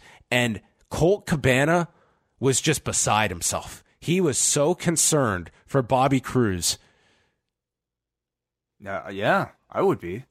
I mean, this was a big deal. Bobby Cruz getting physically assaulted here. Lethal, uh, several times in this match, countered the bangerang. He hit the lethal combination, got a two count, applied a torture rack, and then another counter to the bangerang was into a roll up, and then he turned it into the figure four onto Castle, who was able to get the rope break. Uh, lethal ducked the clothesline. He hit the lethal injection. This got a huge reaction to a near fall. Um, then they fought onto the edge of the apron. Lethal kicked out the injured knee of Castle that he had been working on throughout the match and with the figure four. And Castle blocks a cutter from the apron. And instead, he suplexes Jay off the apron. And Lethal rotates over um, right onto his front. This was nuts. Like you know how like we were we were talking about WrestleMania 20 how like Angle always teases that German suplex off the apron spot but never does it and never will. We're in the era where people are doing those moves now.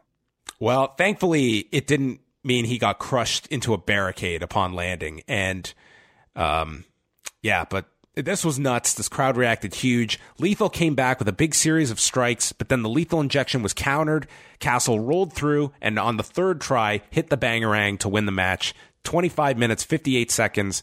They shook hands afterwards, and then Marty Scurll came in, pointed to the title, and that's going to be the title match for Supercard of Honor. Um, love this main event. I thought the main event and the street fight were the two big matches on the show uh, to go and watch. And to me, this was this was one of Dalton Castle's uh, best singles matches. And on a lot of these ROH pay per views, there's usually a middle of the card match that goes long, and the main event gets shortchanged. And this was one where they didn't, and they got to go 26 minutes. And to me, it was it was a performance that Dalton Castle really needed to cement himself as the ROH champion. So I, I thought both did a great job, and this was tremendous match. Yeah, it really was. Yeah, like everything was just executed incredibly well. It went 26 minutes, but like it never felt long to me.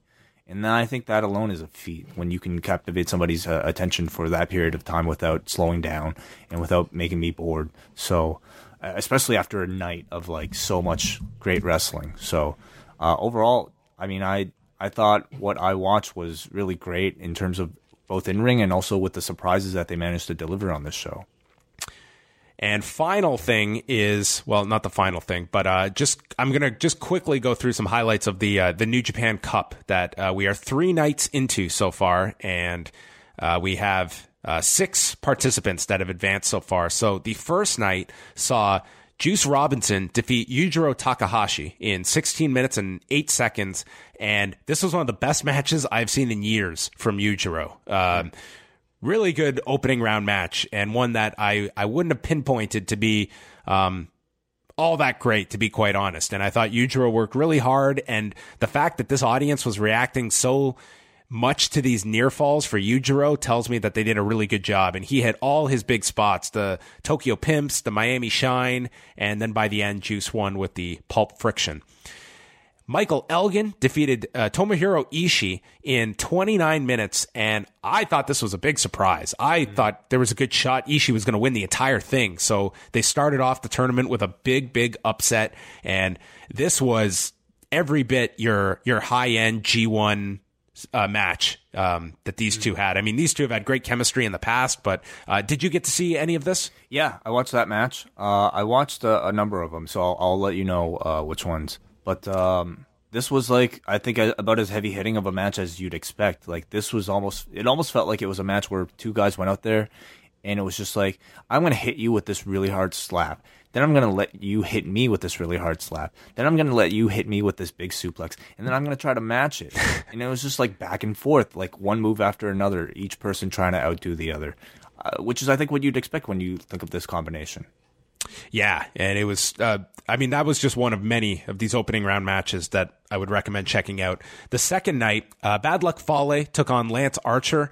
Um, this isn't a slight, but this is probably the weakest of the opening round matches so far. Uh, it was 11:02. They brawled into the crowd quite a bit. Fale blocked the blackout, which is um, Archer's move. It's a reverse, uh, or it's it's pretty much like a uh, reverse splash mountain. Archer then hits a choke slam, and Fale uh, was grabbed by the throat by Archer, and he just swatted the hand away and hit him with the grenade at 11:02 uh, to win the match. So Fale advances, and then Hiroshi Tanahashi making his return after the injury angle in Sapporo at the hands of Minoru Suzuki. He came back to take on uh, Taichi, who had just taken on Tetsuya Naito last week, and early in the match, uh, Wai's favorite Miho Abe distracted Tanahashi on the apron, and it led to, Tan- to Taichi attacking him with another favorite of Wai's, the microphone stand. Yeah, it's and back. It's back. It's a brand new microphone stand, so he's clearly investing in the gimmick. I, I can I just tell you how, how much I love his theme song. it is the best. The fact that he comes out and lip syncs to it is is makes it even better. But just the the song on its on its on its own, it's it is. I love his whole entrance. I'm really I'm actually really getting into Taichi. Well, you put you chose like the the best mm-hmm. week of his entire career, mm-hmm. which is this week, these two matches. And granted, it's with Naito and Tanahashi, but his heavyweight run is going pretty, pretty well so yeah. far. Yeah. Um, it, this was a long match. They went almost 24 minutes. Um, Taichi, uh, did uh, attempt a, uh, a power bomb, which was countered with a, uh, a hurricanrana from Tanahashi, who then worked on the knee, applied a clover leaf. Okay, uh, okay. Sorry, sorry to cut you off, but basically the guy's gimmick is that he he's trained by Kawada, so he does all of Kawada's moves, right? Yeah, he did like the Kawada kicks up on the apron. He did the Gonzo bomb. He did the Gonzo bomb, which is crazy when you consider Tanahashi and the state of his health at this moment. That yeah, sure, opening round in the New Japan Cup. Yeah, dump me on my head. It's cool, dude. Uh, Taichi went for a last ride power bomb, got a near fall off of that, which was amazing. That the this crowd they were completely believing Taichi could win this. Uh, Tanahashi hit him with three twist and shouts, which are spinning neck breakers. And Yoshinobu Kanemaru tried to distract Tanahashi. Tanahashi took the mic stand and was caught by Red Shoes. Tanahashi stops a low blow attempt, hits two sling blades and the high fly flow, wins the match in 23-53. So he'll face Bad Luck Fale later this week. And I, I, guess you could go two ways here. It was either the story of Tanahashi coming back too soon and he gets upset, or he's going to come back and march towards the finals. I don't think he's going to lose in the second round. I think he's probably at least going to the finals. He's going to be facing Fale? He'll face Fale, yeah, and I, I would assume that Tanahashi wins that one. Uh, but then again, I assumed Ishii would win, so there's no. Uh, I'm not the yeah. best prognosticator here. There's something so um, lovable and like laughable about how like how uh unabashedly babyface Hiroshi Tanahashi is, uh, to the point where he really seems naive, where he like falls into like heels traps for like, like you know, like the girl distracting him, and like, um, Taichi spent a big part of this early part of this match running around the ring, only to lure Tanahashi in after him so that he could kick him. Um, it's just like he refuses to use the weapon, everything, and it all just like causes him more stress in the future. But it's like, man, he's just so unabashedly good that he that he'll look like an idiot for it. He's he's got a dedication to the the character. And then uh, Sunday show uh, featured Kota Ibushi against Yoshihashi, and Yoshihashi had his right shoulder all taped up. Uh, this was another outstanding match. I think this was one of Yoshihashi's best matches in months. I liked Maybe more than the Naito match. Oh, I 100% thought it was better than the Naito match. Um, yeah, Yoshihashi. Um, yeah, this was reminiscent of that that G1 he had uh, two years ago, where he was having some really high end matches. And this, uh, I agree, this was much better than the Naito match. Um, they fought into the crowd. Ibushi hit a Hurricane Rana on the floor out of nowhere, and then they fight to the balcony. And I'm just thinking, oh my, God, it's the opening fucking round. Ibushi climbs the balcony. Now, remember, Ibushi has been banned from performing at Budokan Hall because of doing this spot. He moonsaulted off the balcony. And as great as that was, it was him popping up and high fiving all the fans. Like, yeah, look what I just did. Like, this guy is just, he's in a different universe when it comes to charisma and Oh, just Man. like oh man, the like the ability, no hesitation at all. Like he did this moonsault off of the balcony, like he had, like like it was like um, I don't know, double axe handle off of like the second second rope. Seriously, like he just like to see the guy climb up there, and just like like he's done this a million times, and I guess he has, but like to just do that when I think like 99.9% of the population would be shitting their pants. This would be the craziest thing I've ever done in my life. But with him, like gets up there, picture perfect moonsault pre- body press, lands on his feet. Like insane. like it's a compliment to the match, but like you almost forgot about this spot by the know, end of it. I know. Like this was 10 minutes in of a 22 minute match that yeah, it was spectacular. It looked incredible, but I had totally forgotten it by now. Yeah. Did the match uh, need it? No. No, not at all. But it kind of fits Kota Ibushi, who's this guy who's just out of his mind. Uh, the Kamigoye was stopped with repeated headbutts from Yoshihashi as they got back into the ring. Yoshihashi hit a Canadian destroyer and got a two count off that. The crowd just roared in response to this kick out. He applied the butterfly lock. There was a released German right onto Ibushi's neck, which looked fun. Uh, the uh, Karma got countered and he nailed his Western Lariat. Another huge reaction to a near fall. And then Ibushi blocks Karma, hits his own Lariat. Yoshihashi sidesteps the Kamigoye, but he holds on to the wrists and lands it on the second attempt, so Ibushi wins in 22 minutes, 24 seconds. Another outstanding opening round matchup. Yeah, I really like this one. This actually might have been my favorite of the opening round, but I know a lot of people might have liked the uh, the main event of this show more. Oh, t- the Sunday show was just incredible. If there's two tournament matches to watch, those would be the two I would recommend. Like this was a great uh, tournament show. Uh, Zack Sabre Jr. Tetsuya Naito was the main event, and the story of this match was Zack Sabre Jr. is the ultimate submission threat. He will smother you. He will isolate a body part. This one being Naito's right arm, and he has ten thousand submissions that he can apply to you. He used an STF. Then he tied the arms up like a rings of Saturn while wrapping his legs around Naito's neck.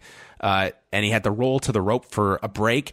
Then he started working the ankle lock into his submissions and focusing on the ankle as well as the arm. Naito went for the Destino, but it was countered with a European clutch followed by a penalty kick. And then he went to a knee bar, turned that into an inverted figure four while applying an ankle lock. And then Naito's just screaming as he gets to the rope. Naito's able to hit the Gloria, but only gets a two count. Destino gets countered, and then Sabre takes his back, locks on a submission that looked like if you were applying a triangle to someone's knee. That's the best way I can describe it. Yeah, I mean it was it was like a the the way in execution it it ended up being like a banana split, like an Eddie Bravo banana split. In, Yes. with like a, a calf slicer in there, and then also like a stretch muffler in there as well. Now just doing whatever, like making So- shit up. this banana split, do you want to describe it to people? Because I have had this submission applied to me against my will, and it was one of the more painful things I've ever experienced. Where Yeah. I thought I was going to tear my groin. Yeah, basically like somebody gets in gets underneath you and um basically captures one of your legs with their legs and then holds you your other leg uh maybe around your shoulder and and, and sorry, around his head and his shoulder and basically s- splits your legs apart, forcing you to do the splits. And he, um, Zack Sabre Jr. was basically s- switching between a variation of that, also with a calf slicer, uh, whenever he felt like it. This was this is my pick for submission of the year. I don't care what I see in MMA this year. I am voting for Zack Sabre Jr. Tetsuya Naito for my submission of the year. Naito submits at 22-44 and as much as Zack Sabre took like 75% of this match, the audience was still shocked that Naito lost clean.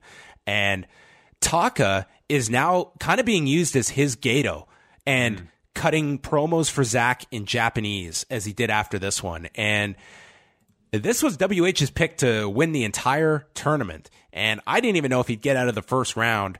I think that Zack is probably going to go far, but I think he's going to ultimately lose and he's going to rematch Naito at Sakura Genesis. That's my prediction.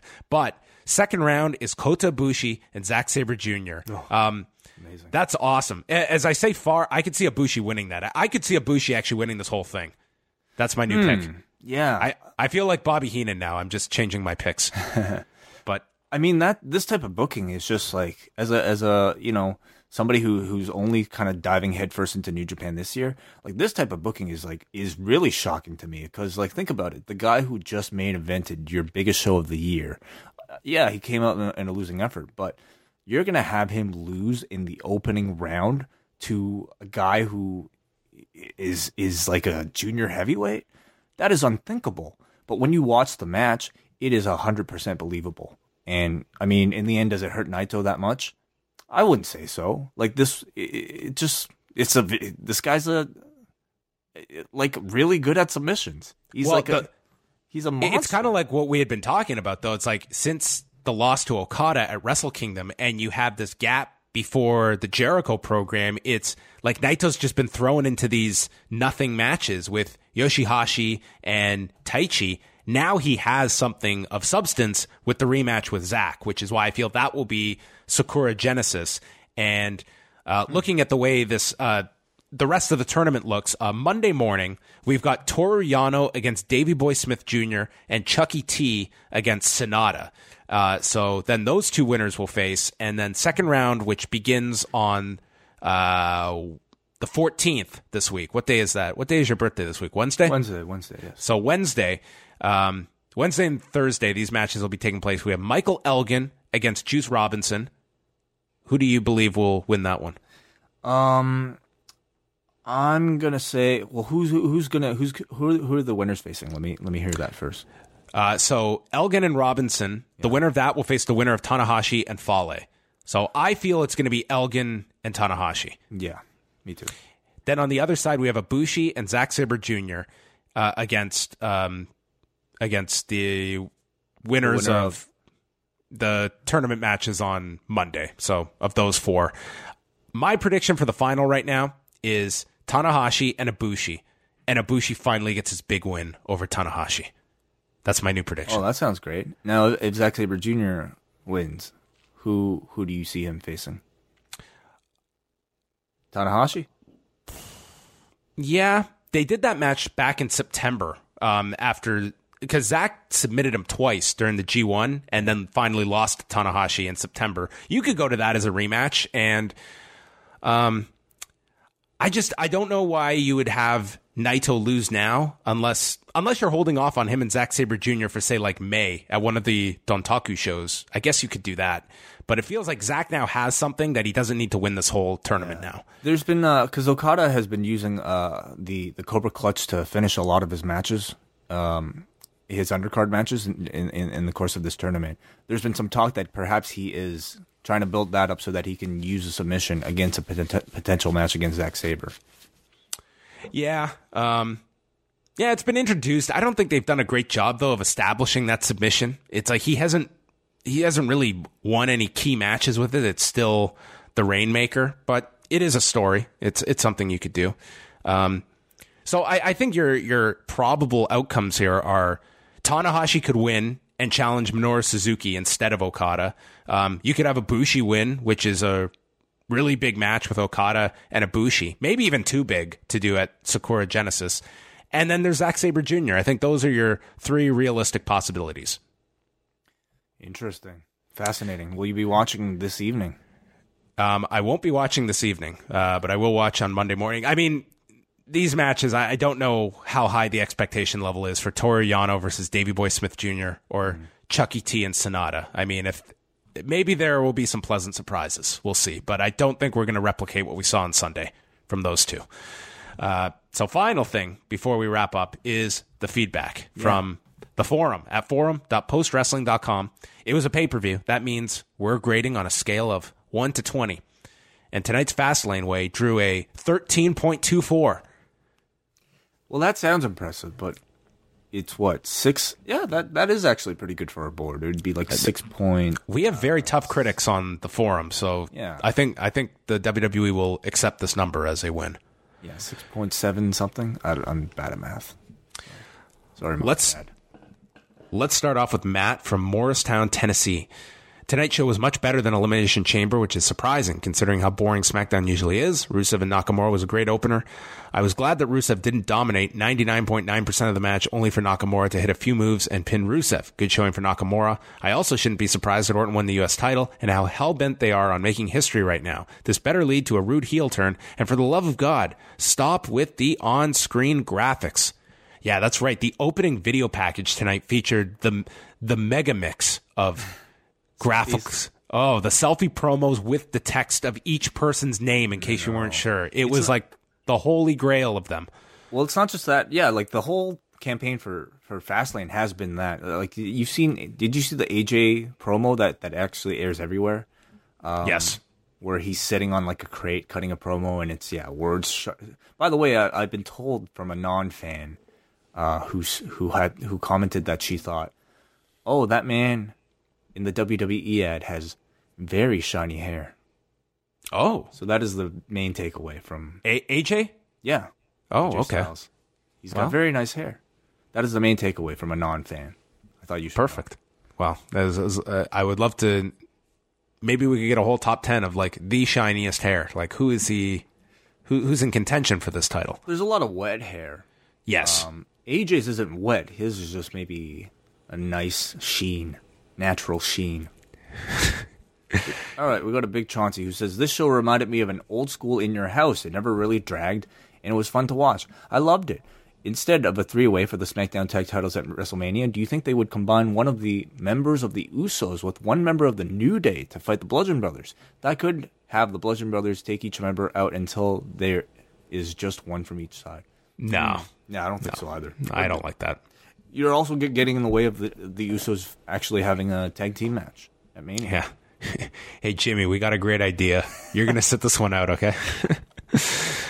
Uh, next one. Is there any chance at all of AJ and Nakamura closing the show at WrestleMania? It certainly feels like they're promoting Ronda Rousey, rightly so, as the main attraction. Do you think that's the right direction to go, making that the main event, considering the match quality might leave something to be desired?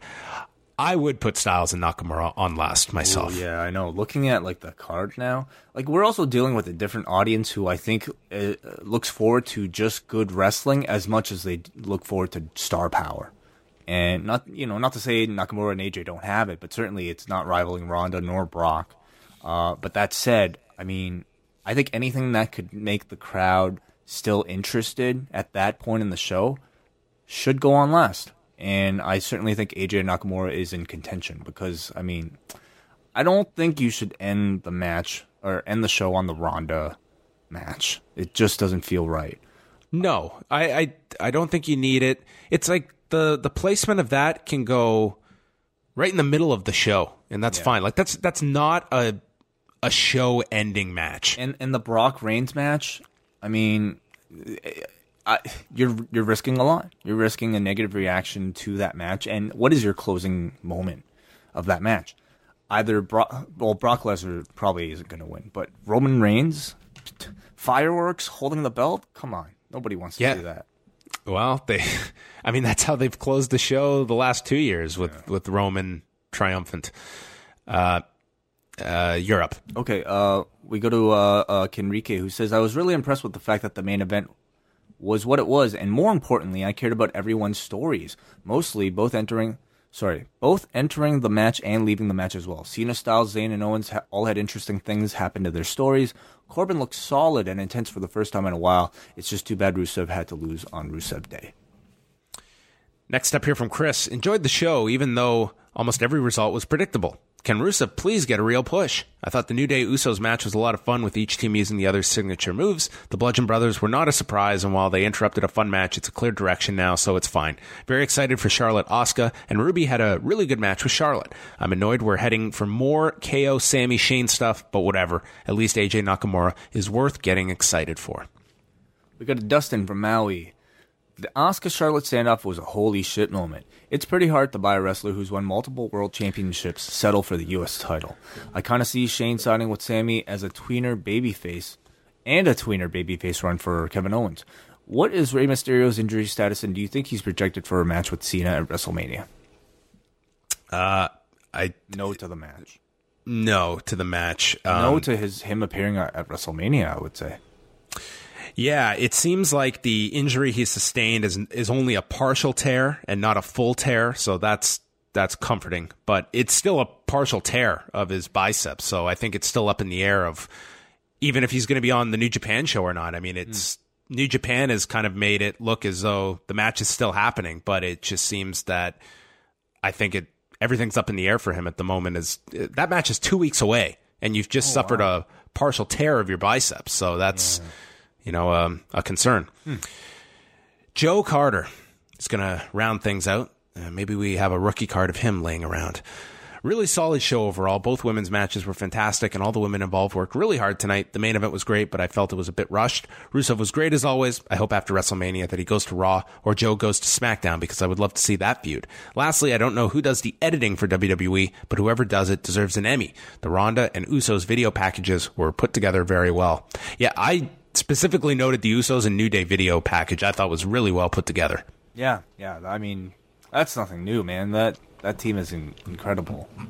So I will say I kind of had a hard time realizing which guy was which. I could have used a bit of a guide, but nonetheless, um, yeah, good video package there. Yeah. And I think that draws the show to a close. Wai I thought we were pretty efficient tonight. Boom, boom, boom, boom, boom. Lots to cover, and we we knocked it out. 145. Well, I mean, this is the first of three shows we're doing. In We are doing- consecutive shows. Three consecutive nights of shows. I would guess, Wai by the end of these three shows, we should probably know seventy-five to eighty percent of the WrestleMania card. Like that should be all locked in over the next couple of nights. I would assume so. I would also hope that by the end of these three shows, we would know what we would be reviewing on Friday for the Post Wrestling Cafe. Well, you know, it's uh, we are the we are the Shane McMahon program of of picking podcasts for Friday. Okay, well, here's the thing. Okay, so John and I, I mean, last Friday we set out to decide what we wanted to record as our Patreon exclusive show for this coming Friday, because it's an it's an off rewind away week. It's also not an ask away week nor any other thing. So it was just an empty week. And then we thought about a bunch of ideas, and then I thought, hey, you know what? A lot of people have been asking us to do reviews of like Netflix shows, and Jessica Jones just came out. So let's do that. And John agreed. And I actually started Jessica Jones. I'm about three episodes in. And I have no idea how we would review this show.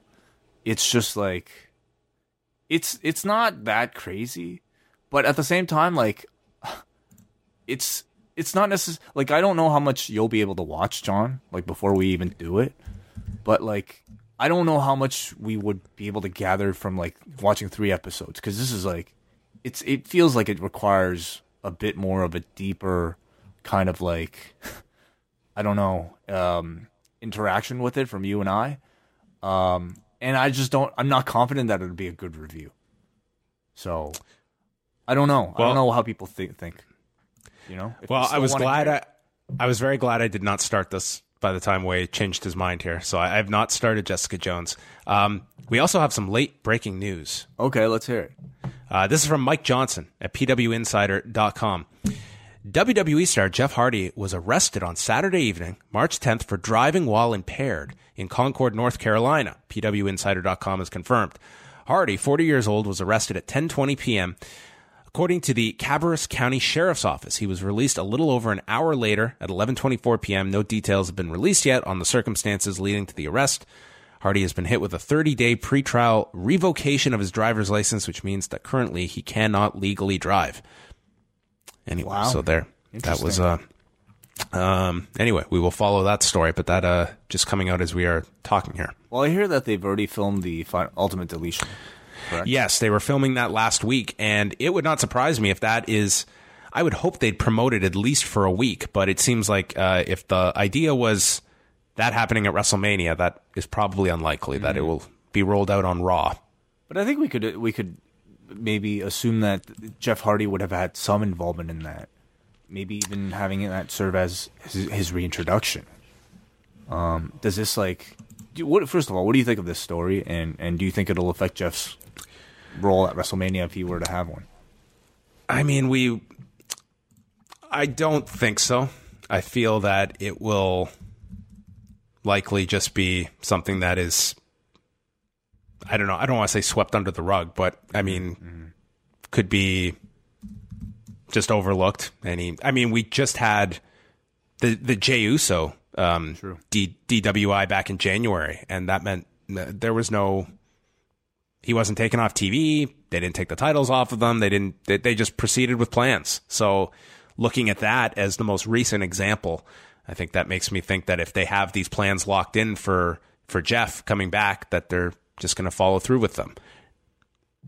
Interesting. That said, I mean, Jeff Hardy also has a history, and I think as a company, you'd want to be eh, recognize the fact that you you want to make sure that the well being of this individual is is taken care of. That this is not uh, something that is going to uh, reoccur. we'll know more tomorrow. So, have you made a decision about Friday yet, or not yet? What what, what is your suggestion? I don't really have one. I just wanted to uh, think out loud. Maybe our audience will have some suggestions. Okay, well, let's announce it Monday night what we're going to do Friday, and we're open to suggestions of what you would like for the Patreon bonus show. So we're kind of throwing this out there to our members of the Post Wrestling Cafe. What would you like uh, for Friday's uh, bonus show? We're open to suggestions, and we'll decide Monday night. Maybe we'll sing. How about a karaoke? Uh, we're not- Definitely not singing. No, definitely not. Maybe we can do that one. Okay. So that's going to wrap it up. We are done for the night. We will be back Monday night following Raw for our second straight night, and uh, and we'll chat the uh, the two tournament matches from the New Japan Cup. I will watch those at some point on Monday, uh, and we will see what what Toru Yano versus Davey Boy Smith Jr. and Sanada versus Chuckie T uh, provides in uh, contrast to what has been one of the best opening rounds the New Japan Cup has ever had. Those So- matches could be amazing. We we Hey, maybe they will. Sanada and Chuckie T could be really good, and maybe Toru Yano and Davey Boy Smith Jr. is going to be something really wacky. I don't know, but we'll find out. So in the meantime, you can go to postwrestling.com. If you are a member of the Post Wrestling Cafe, you know where to find it. It is postwrestlingcafe.com, where you can sign up now, and $6 gets you access to our entire list of bonus shows, including our recent review of WrestleMania 20, which appears to have been quite a popular show, where Wai and I spent nearly three hours talking about a show from 14 years ago. it was uh there was a lot to talk about. So much to talk about from from that particular WrestleMania. So that is it. Good night, everybody, and we will chat with you Monday night.